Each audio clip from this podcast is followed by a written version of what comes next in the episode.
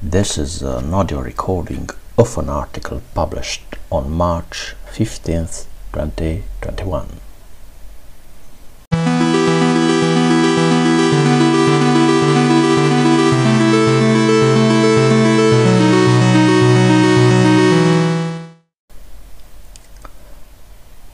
Hosting data in the cloud.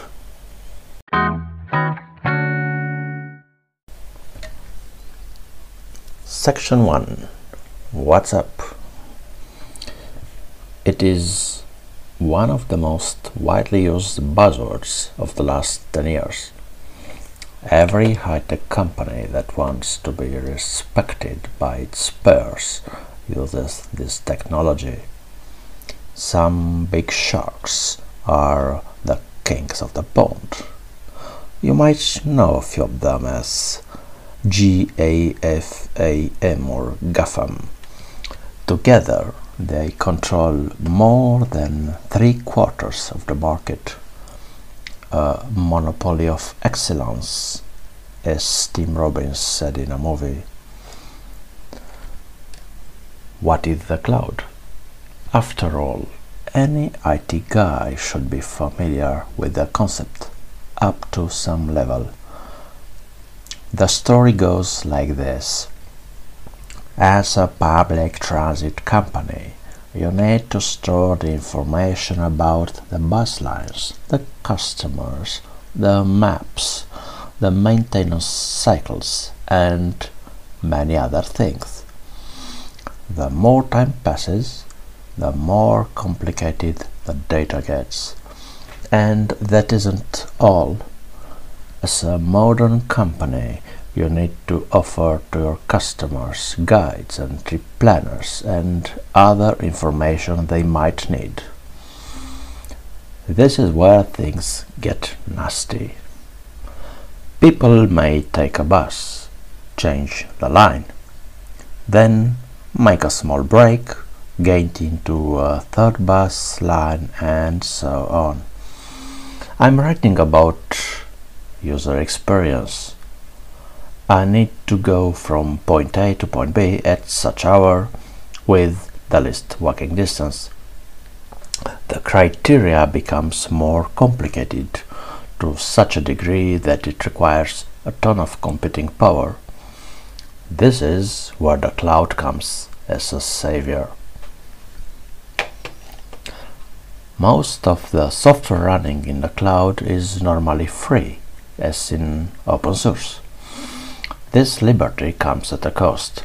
For years, OSS has been known as hard to configure, that is, difficult to make it run. This is where the cloud companies bring to the table their competitive advantage. Let us do it. You just focus on running your business. So, you pay in order to avoid headaches. And it works. Even better, in case you make a mistake, you just restart the machinery. The cloud is indeed a powerful ally. Need to store data. Use one of the many databases from the cloud offer. Size is a problem. Don't worry, we can scale up. And the best part is that our web servers are connected to a fast internet line. We can serve tens of thousands of your customers simultaneously.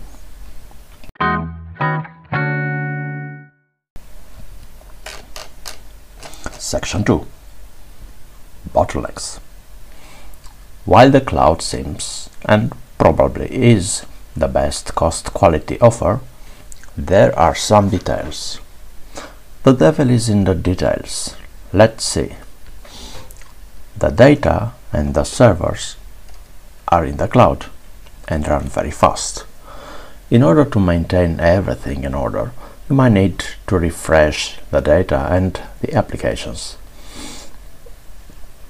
For some reason, the amount of data that needs to be updated is quite large and you don't have a connection as fast as you need.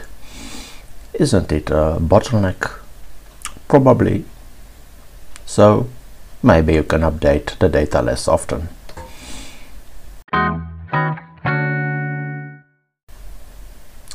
Section 3 Events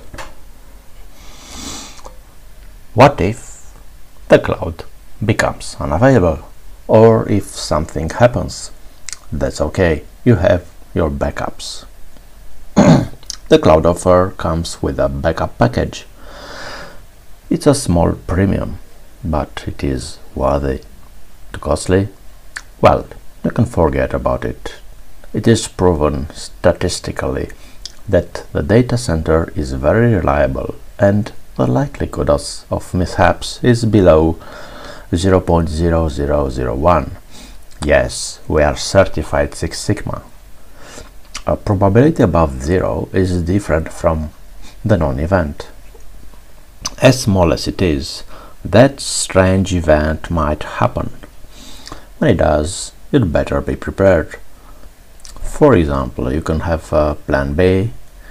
In other words, be ready to use your file servers with data hosted in your headquarters.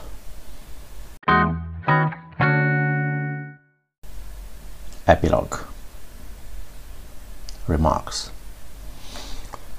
This is another article that went beyond the usual size. I will continue it later.